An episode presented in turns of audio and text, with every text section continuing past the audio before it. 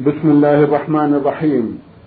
الحمد لله رب العالمين، والصلاة والسلام على نبينا وسيدنا محمد وعلى آله وصحبه وسلم. مستمعي الكرام، السلام عليكم ورحمة الله وبركاته، وأسعد الله أوقاتكم بكل خير. هذه حلقة جديدة مع رسائلكم في برنامج نور على الدرب.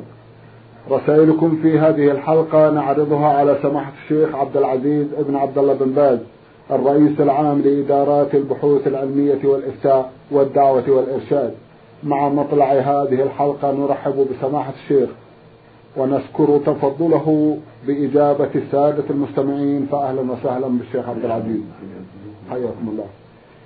يسأل أحد الإخوة المستمعين من الجمهورية العراقية سؤالا هاما جدا سماحة الشيخ، أرجو أن تتفضلوا بإعطائه مزيدا من الأهمية. السائل هو المستمع شاكر أبو محمود، يسأل ويقول: ما هي الشروط التي يجب توفرها في الزوجين المسلمين وخاصة الزوجة، مع التركيز على مسألة الحجاب؟ وهل يجب الحجاب بحيث لا يجوز الزواج بدونه، خاصة في البلاد التي لم تعتد على الحجاب منذ أمد بعيد؟ بسم الله الرحمن الرحيم، الحمد لله وصلى الله وسلم على رسول الله وعلى آله وأصحابه ومن اهتدى بهداه. أما بعد، الشروط التي يجب توفرها للزوجين أن يكون كل منهما صالحا للزواج مع الآخر، بأن يكونا مسلمين أو كافرين أو مسلم وكتابيا. هذا الشرط لا بد منه، إما أن يكونا مسلمين أو كافرين ككافر وثني ووثني أو يهودي ويهودي أو نصراني ونصراني شبه ذلك، أو يكون الزوج مسلما والزوجة كتابية محصنة، لأن الله أباح لنا نكاح المحصنات من أهل الكتاب وهم اليهود والنصارى، والمحصنة هي المعروفة بالعفاف والحرية، ليست رقيقة ولا معروفة بالزنا ولا ولا وسائل الزنا، بل معروفة بالحصانة والعفة، فيجوز للرجل المسلم أن ينكحها، وترك ذلك أفضل وأولى، لأن النكاح الكتابية قد يجره إلى الكفر وقد يجر أولاده، فلهذا رأى المحققون من العلم أن ترك نكاحها أفضل وأولى. لكن مع هذا يجوز بنص القرآن في ذلك. أما كونها دينة هذا هو الأفضل ولا الذي ينبغي، لقوله صلى الله عليه وسلم: تنكح المرأة لأربع، لجمالها ولمالها ولحسبها ولدينها، فانظر إلى الدين لمثل ذلك. الأفضل للمؤمن أن يختار المرأة الصالحة الطيبة في أخلاقها وأعمالها، بأن تكون متحجبة بعيدة عن التبرج بعيدة عن أسباب الفتنة، يختارها ويسأل عنها. لكن لو تزوج امرأة لا تتحجب أو عندها شيء من التساهل أو من المعاصي فالنكاح صحيح، لكن تركها أولى، ينبغي له يسأل عنها ويحرص حتى تكون جيدة مختارة حسب الإمكان. طيب. حسب الإمكان. طيب. وهكذا الرجل ينبغي أن تختاره المرأة، وأن تجتهد في أن يكون صالحا طيبا بعيدا عن أسباب الشر، لا سكيرا ولا حليقا للحياته ولا صاحب تدخين ولا صاحب زنا ونحو ذلك، تجتهد لعله يكون سليما. هذا هو الذي ينبغي من باب الحرص على سلامة الدين. ولكن ليس شرطا من النكاح، لو تزوجته وعنده بعض المعاصي صح النكاح، أو تزوجها وهي مسلمة لكن عندها بعض المعاصي صح النكاح، ولكن كون كل واحد يختار الصاحب الطيب، يتختار الرجل الطيب ويختار المرأة الطيب، هذا هو المطلوب، هذا هو الذي ينبغي، لقوله صلى الله عليه وسلم: فاظفر بذات الدين فلبس ذلك. وقوله في الحديث: لا خطب إليكم من ترضون دينهم وخلقهم فزوجوه، والأخلاق وأمانته فزوجوه، إلا تفعلوا مفيدة الأرض وفساد كبير. وأما ترك الصلاة فهو كفر صاحبها يعتبر كافرا، لا بد من كونه يصلي. يقول النبي صلى الله عليه وسلم بين الرجل وبين الكفر والسلم ترك الصلاة، وليصلي العدل اللي بينه وبينهم الصلاة، فمن تركها فقد كفر. فلا يجوز للمسلم أن ينكح امرأة لا تصلي، ولا يجوز للمسلم أن تنكح رجل لا يصلي، بل يجب الاحتياط في هذا والحذر، وأن تسأل عنه ويسأل عنها. إذا كانت لا تصلي وهو يصلي، أو كان هو لا يصلي وهي تصلي، فلا يجوز تناكح بينهما في أصح قوله، ولا أو من كونهما يصليان جميعا أو لا يصليان جميعا كافرين حتى يتساوي في الإسلام أو في الكفر، نسأل الله السلامة والعافية. نعم، اللهم امين، جزاكم الله خيرا. سماحة الشيخ، قلما يخلو الخطاب من احدى الخصال التاليه: قد يكون الخاطب حليق لحيه ولكنه يصلي، وقد يكون مدخنا ولكنه يصلي. ما رايكم في مثل هذه الخصال؟ اذا دعت الحاجه الى ذلك فلا باس، خير من تعطل المراه. اذا أيوة. دعت الحاجه الى نكاح الحريق أو المدخن فالأمر أوسع، ولكن إذا تيسر السليم فهو أولى وأولى فضل من الدين. نعم. هكذا المرأة، نعم. هكذا المرأة ينبغي أن تحرص على الدين مهما أمكن، لكن لو تغيرت الأحوال كما كحالنا اليوم، مم. تغيرت الأحوال وقل من يعفي لحيته وقل من يسلم من التدخين، فلا حرج في زواج يبتلى بشيء من هذا إذا لم يتيسر عليه. الأمر سماحة الشيخ الذي ترونه مانعا لأن يقع العقد بين المتخاطبين مثل ما تقدم، وهو اختلاف الدين. اختلاف الدين هذا أهم شيء، اختلاف الدين بطل النكاح، بطل إلا بمسألة واحدة وهي نكاح مسلم لكتابية محسن. أيوة، جزاكم الله خيرا. واختلاف الدين في مثل ترك الصلاة مثلا؟ نعم، ترك الصلاة يوجبكم يوجب الكفر، يكون دينه مختلف. أما المعصية فلا توجب بطلان النكاح ما دام مسلما، هو مسلم وهي مسلمة. نعم. وغير ذلك لو تكرمتم. نعم. غير ذلك هل هناك شيء آخر؟ ما فيه إلا هذا. نعم، ليس فيه إلا هذا. بارك الله فيك. المعاصي لا تبطل النكاح. طيب. وإنما يبطله الكفر. الكفر. نعم. جزاكم الله خيرا.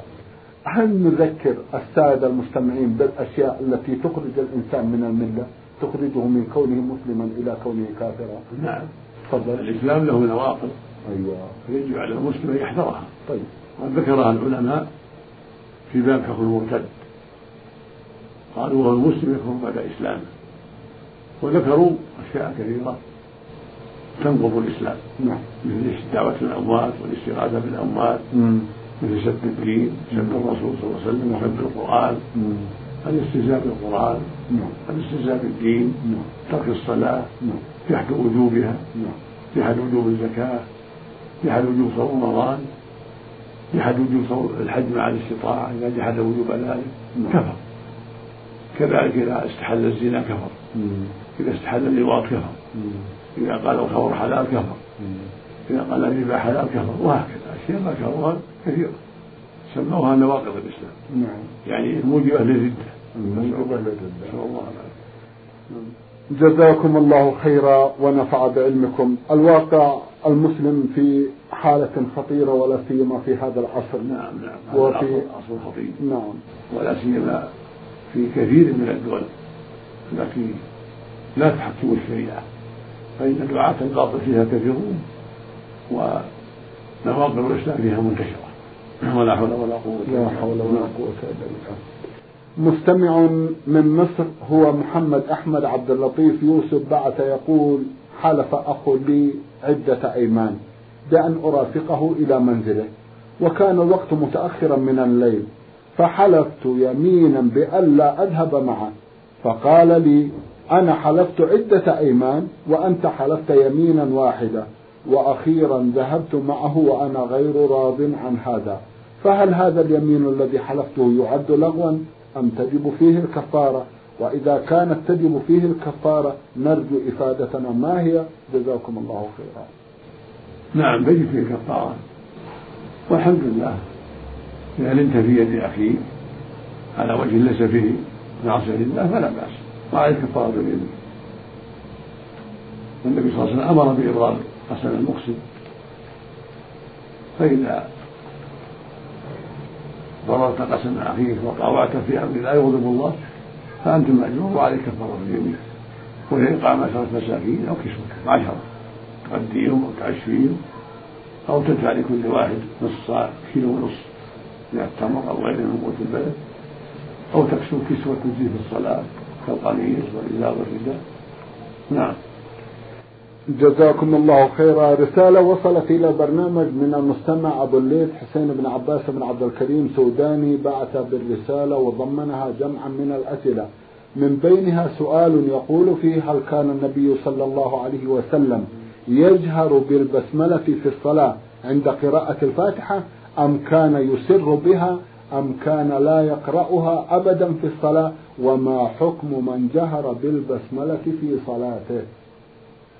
كان النبي صلى الله عليه وسلم لا يجهر بها، وكان يقرأها سرا كما أخبر بهذا أنس رضي الله عنه، وهكذا كان الصديق وعمر وعثمان كانوا يسرون بها، وجاء بعض الصحابة أنه كان يجهر بها، فالأمر فيها واسع، فمن جهر هذا بأس، ولكنه ترك الأفضل، والسنة يصار بها وعدم الجهل بها كلام النبي عليه الصلاة والسلام، لكن إذا فعلها بعض الأحيان ليعلم الناس أنها تقرأ، يعلم من حولها أنها تقرأ فلا بأس بذلك، يهرب خفيفا حتى يعلم الناس أنها تقرأ، ولكنها ليست لازمة، لو قرأ بدون بسملة صحت القراءة، لأنها سنة القراءة البسملة، كنا نقول بسم الله سنة قبل الفاتحة وقبل غيرها من السور، سنة غير واجبة لا في الصلاة ولا في غيرها، إلا قبل براءة فلا تكثر قبل براءة التوبة، إذا بدأ بالتوبة يقرأ تعود أعوذ بالله من الشيطان، ولا يقرأ بالتسمية في أولها لأنها لم تشرع بها. نعم جزاكم الله خيرا. صلى بنا رجل صلاة عيد الأضحى فلم يبدأ بالتكبيرات، بل شرع في قراءة الفاتحة وسورة بعدها، وقبل الركوع أتى بالتكبيرات ثم ركع، وفعل ذلك كذلك في الركعة الثانية، ما صحة هذه الصلاة، وما هو هدي النبي صلى الله عليه وسلم في صلاة العيدين؟ لا بأس بها، لا صلاته صحيحة، هذا قول بعض أهل العلم، ولكن الصواب والأفضل أن يبدأ بالتكبير قبل القراءة، هذا هو المحفوظ عن النبي صلى الله عليه وسلم أنه كبر قبل أن يقرأ، كبر للإحرام ثم كبر ست تكبيرات في الأولى وخمس في الأخرى قبل القراءة، هذا هو الأفضل والسنة. نعم جزاكم الله خيرا. عندي رغبة شديدة لحفظ كتاب الله، فيا ترى ما هي أسهل الطرق لحفظ القرآن الكريم؟ أسهل الطرق أن تعين وقتا مناسبا لك بعد الفجر أو في الليل تحفظ به ما تيسر، وتستعين بالله على ذلك، تضرع إليه السؤال أن يعينك على حفظ كتابه، تحذر المعاصي، هذه هي الطرق التي توصلك إلى حفظ القرآن. أولا الحرص على ضبط الوقت الذي تعينه للحفظ، والثاني الضراعة إلى الله يعينك ويوفقك ويسهل لك حفظ كتابه، والأمر الثالث الحذر من المعاصي، لأن المعاصي شرها عظيم وعواقبها وخيمة، وقد يحال بينك وبين حفظ القرآن عقوبة لك، ولا حول ولا قوة إلا بالله. جزاكم الله خيرا. نحن نعيش في مجتمع يكثر فيه الدجل والشعوذة والشركيات، كبناء القباب على القبور، وكذلك دعاء الأموات لتفريج الكروب، هل يشرع أولا في مجتمع كهذا الدعوة إلى التوحيد وتصحيح العقائد من أدران الشرك، والاهتمام بتربية الفرد تربية دينية حتى يصبح عضوا صالحا في المجتمع، أم يشرع المناداة بتطبيق أحكام الشريعة الإسلامية كما تفعل كثير من الجماعات الإسلامية؟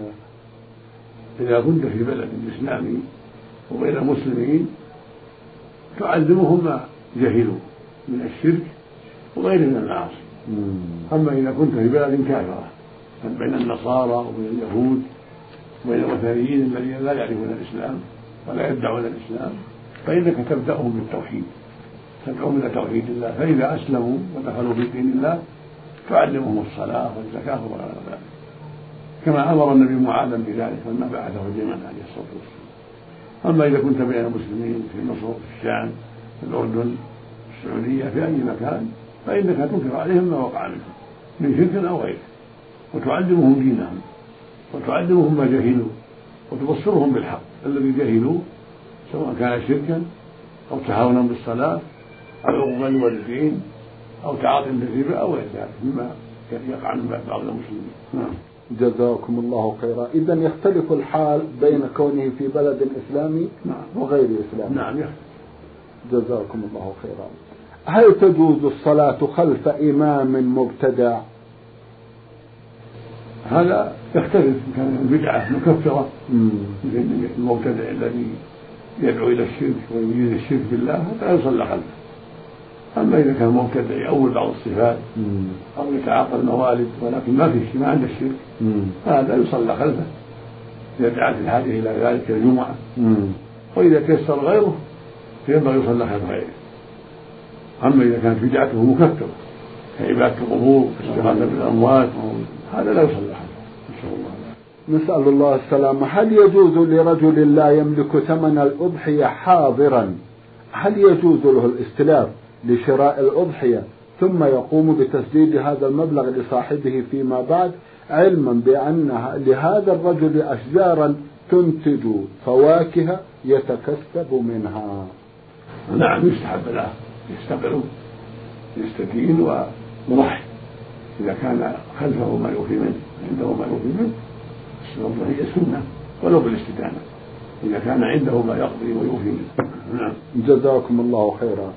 المستمع سيد رجب خليفة من مصر بعث برسالة يقول فيها: يتزايد شوقي يوما عن يوم لأداء فريضة الحج لكن مواردي المالية لا تسمح لي بذلك، وقد تطوعت زوجتي وعرضت علي بيع ذهبها وحليها وتأدية فريضة الحج بقيمتها، وبطبيعة الحال سأقوم برد هذا المبلغ لها بإذن الله لتشتري به ذهبا وحليا بدلا عنهما، فهل يجوز ذلك في دون عفادكم الله؟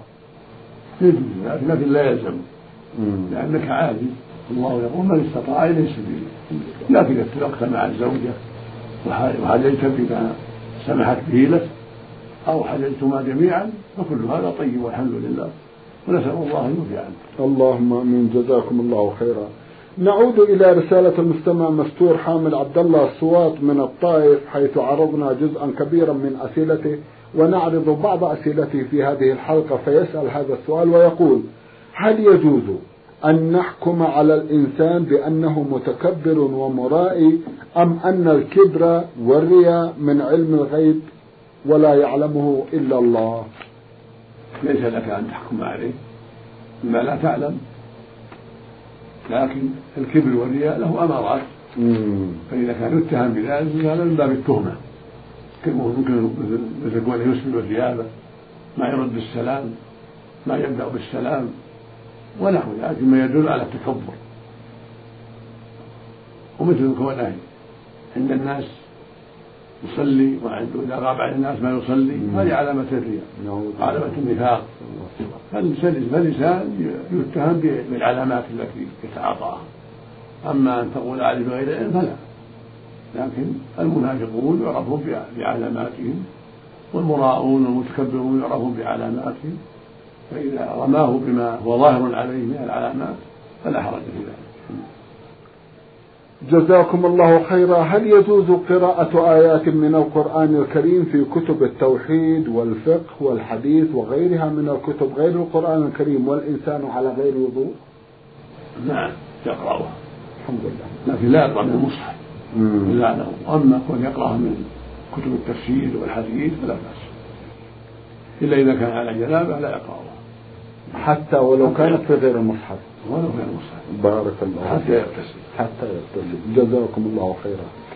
إذا أخطأ الإمام في الصلاة في قراءة سورة ما ولم يرد عليه أحد من المأمومين فماذا يفعل؟ لا شيء عليه، لا شيء عليه. إذا كانت الفاتحة سليمة ورعاها سليمة فالباقي لا يضر. إذا جاء المصلي والإمام يقرأ سورة بعد الفاتحة، هل يقرأ المصلي الفاتحة أم يستمع لقراءة الإمام؟ يقرأ الفاتحة. مم. يقرأ الفاتحة ثم ينصت. بارك الله. يعني المأمور بالفاتحة.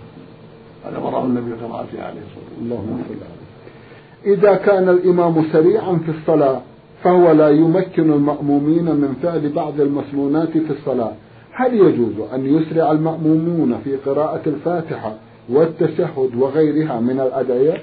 نعم، ما يمانعهم حتى لا تفوتهم، وينصحونه. أيوة. ينصحونه حتى يطمئن ولا يعجل، وإلا فإن تكفي تسبيحة واحدة، تسبيحة عند الركوع والسجود، والله اللي مرة ومرتين لا بأس، لكن كونه ينصح ويوجه حتى يطمئن، حتى لا يعجل، حتى يتمكن الجماعة من الإشفاء، هذا هو الذي ينبغي. جزاكم الله خيرا. إذا عرض الوالدان على الابن الزواج من ابنة عمه فرفض ذلك خشية أن يكون شغار لأن أخته مع أحد أبناء عمه، هل رفضه هذا يعتبر عقوقا للوالدين؟ يقول إذا عرض الوالدان على الابن الزواج من ابنة عمه فرفض خشية أن يكون شغارا لأن أحد أبناء عمه متزوج أخته، هل يعتبر هذا من من العقوق للوالدين؟ لا ينبغي يرفض أو لا ينبغي يرفض قول والديه، وليس هذا من الشغار ما دام ابن عمه قد تزوج وانتهى من دون شرط، ليس هذا من الشغار. وإذا خطبت من بنات عمك وأنت قد زوجتهم ما يضر، الشغار يكون شرطا بينك وبينهم، زوجني وزوجني. أما إذا خطب منكم وزوجته من دون شرط ثم بدا لكم خطرتم منه فلا يضر. جزاكم الله خيرا. ما رأيكم في من يفضل الزواج من البعيدات عن القريبات؟ ليس بصحيح، ليس بصحيح. الصواب اختيار الأفضل فالأفضل، قريبة أو بعيدة. والقريبات أفضل لأنهن قريبات يحسن إليهن ويصل رحمهن، وغالب أزواج النبي من قريباته عليه الصلاة والسلام، غالب أزواجه كلهم من أقربائه، عائشة وأم سلمة وحفصة بنت عمر وغيرهم كلهم من أقربائه، ما عدا صفية بنت حيي من أقربائه، وإلا فهم أقرباء. نعم. وما هو قول سماحتكم في أقوال الأطباء حول هذا الموضوع؟ يقول بعض الأطباء وبعض الفقهاء أن الأجنبي ينجب، ولكن ليس بصحيح، ليس بصحيح، ليس بصحيح، بل يختلف ذلك، قد تكون قريبها أنجب وقد يكون بعيدها أنجب، هذا إلى الله جل وعلا سبحانه. لكن إذا تغطيت الأسباب، تزوجا من بيت معروفين بالديانة، معروفين بالذكاء، معروفين بالعقل السليم، معروفين بالأخلاق الفاضلة، كان هذا أفضل وأقرب إلى أن يكون ولدهم مثلهم، سواء كانوا من الأقرباء أو من غير الأقرباء. أما أن البنت أجنبية ولدها هديم والقريبة ليست منها مطلقة، هذا ليس بصحيح، ليس بصحيح. كم لله من أجنبية ليست بنجيبة، وكم لله من قريب نجيب. جزاكم الله خيرا. إذا هذه الأقوال مرفوضة سمحتم. نعم نعم، يعني ينبغي أن يختار الفضلة فالفضلة من قريبات أو غير قريبات، وإذا كان في القريبات من هو أهل فهن أولى بما في ذلك من صلة الرحم والإحسان إليهن، هذا كله طيب، مثل ما تقدم أن الرسول صلى الله عليه وسلم خالق النساء من أقربائهن. جزاكم الله خيرا. متى يكون الزواج واجبا ومتى يكون مندوبا ومتى يكون مباحا؟ يكون مندوب إذا اشتهى ذلك ولا خطر عليه، فإذا كان عليه خطر لأنه ذو شهوة ويخشى على نفسه فإن يجب عليه النكاح، يقول صلى الله عليه وسلم: يا معشر الشباب من استطاع الله فليتزوج فإنه أغض البصر وأحسن الفرج. فالواجب عليه يبادر حفاظا على دينه وعلى سمعته وعلى عرضه. وقال بعضهم: أن يجب مطلقا ما دام فيه شهوة ولم يستطيع فإن يلزمه ولو لم يخف الفتنة، يعم الحديث: يا معشر الشباب. وهذا القول أقوى وأظهر، وأن من استطاع الزواج يلزمه الزواج ما دامت عنده شهوة وما دام عنده قدرة. أما الإباحة فيباح لمن لا شهوة له للخدمة والإعانة على أمور الدنيا إذا أخبرها وعرفت أنه أيوة لا بد من الأخبار يخبرها. نعم نعم جزاكم الله خيرا. هل يجوز أن يفكر المصلي وهو في صلاته في القبر وفي عذابه وفي الجنة والنار والموت؟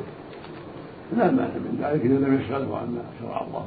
أيوة يعني تفكير العارض لا يشغله عن واجباته ولا عن شرعه. هل تجوز قراءة سور من القرآن الكريم بدون تجويد وبدون تطبيق أحكام التجويد وخاصة في الصلاة؟ نعم نعم إذا أقام كلمات على طريقة العربية فإنه يجوز له، لكن مع التجويد والعناية أفضل وأكمل. بعض الناس يقولون لن نتزوج ولن ننجب أولاد لأن الزواج وإنجاب الأولاد يعكر صفوهما وبسبب كثير من الأمراض، فالزوجة تصاب بعدة أمراض فتعكر على الزوج صفوة حياته وتصبح همه الشاغل وكذلك الأولاد، فما نصيحتكم لهذا الصنف من الناس؟ هذا غلط لا ينبغي هذا البلد. يشرع الزواج والعناية بطلب الأولاد لأن الرسول أمر بهذا عليه الصلاة والسلام قال تزوجوا الولود الولود والولود فإني مكاثر بهم يوم القيامة. قال صلى الله عليه وسلم يا معشر الشباب من استطاع الله فيتزوج فإنه غضون البصر وأحسن الفرج. والله جل وعلا قال وأنكحوا أيامكم والصالحين من بعدكم وإمائكم. الزواج سنة المرسلين بل هو واجب مع القدرة ومع الشهوة، فالقول بأن لا ينبغي الزواج أو لأن الزوجة قد تمرض أو الأولاد قد يشغلون الإنسان كل هذا باطل، كل هذا من الخرافات التي لا وجه لها بل من وساوس الشيطان نسأل الله السلامة. جزاكم الله خيرا. في الحياة الدنيا يختلف الناس في مراتب الإيمان بالله، فمنهم من إيمانه قوي ومنهم من إيمانه متوسط ومنهم من إيمانه ضعيف، هل يتساوى هؤلاء الناس في نعيم الجنة في الآخرة؟ لا يتساوون لا يتساوون كما أنهم من يتساووا في الدنيا في إيمانهم وأعمالهم هكذا في الجنة، وهكذا أهل النار لا يتساوون، أهل النار على حسب أعمالهم وأهل الجنة على حسب أعمالهم. جزاكم الله خيرا. متى يجب على الرجل أن يطلق زوجته؟ يجب عليه أن يطلقها إذا حبسها أربعة أشهر سواء عن إيلاء أو عن غير إيلاء وطلبت الطلاق فإنه يلزمه الطلاق أو الجماع. نعم. وكذلك إذا ساءت الحال بينهما ساءت العلاقة بينهما وأبغضته وصارت لا تستطيع البقاء معه وامتنعت من البقاء معه نعم. فإنه يلزمه الطلاق ولا يجوز له تعطيلها والإضرار بها يقول النبي صلى الله عليه وسلم لا ضرر ولا ضرر، والله يقول سبحانه ولا تمسكون أضرارا لتعتدوا. فالواجب عليه إذا عرف منها أنها لا تريد أنه يطلقها ولا يضار بها، ولا مانع من طلبه مالا للدفع إليها لما ثبت في الصحيح من حديث ثابت بن قيس رضي الله تعالى عنه أن زوجته أتت النبي صلى الله عليه وسلم وقالت يا رسول الله ثابت لا أعيب عليه في خلق ولا فيه ولكني أكره الكفر في الإسلام، ويروى عنها أنها قال إني لا أطلقه بغضا، فقال أتردين عن حديقتك؟ قال لا. قالت نعم. فقال صلى الله عليه وسلم ثابت اقبل الحديقة واطلقها واطلقها. وظاهر هذا الوجود لأن هذا هو الأصل في الأوامر، ولأن في هذا دفع للضار وإحسان للجميع. الله يقول سبحانه وإن يتفرقا يغني كل مساحته، فلا يجوز له أن يمسكها ضرارا. أما إذا تيسر الصلح والتقارب ورجوعها إليه فهذا مطلوب، لكن إذا وجدت الأسباب ولم يتيسر الوئام فالواجب عليه أن يفارقها سواء كان ذلك عن قبول مهره أو السماع عنه. جزاكم الله خيرا. ومن حيث المعاصي سمعت شيء؟ لا يلزمه طلقها من الجماعة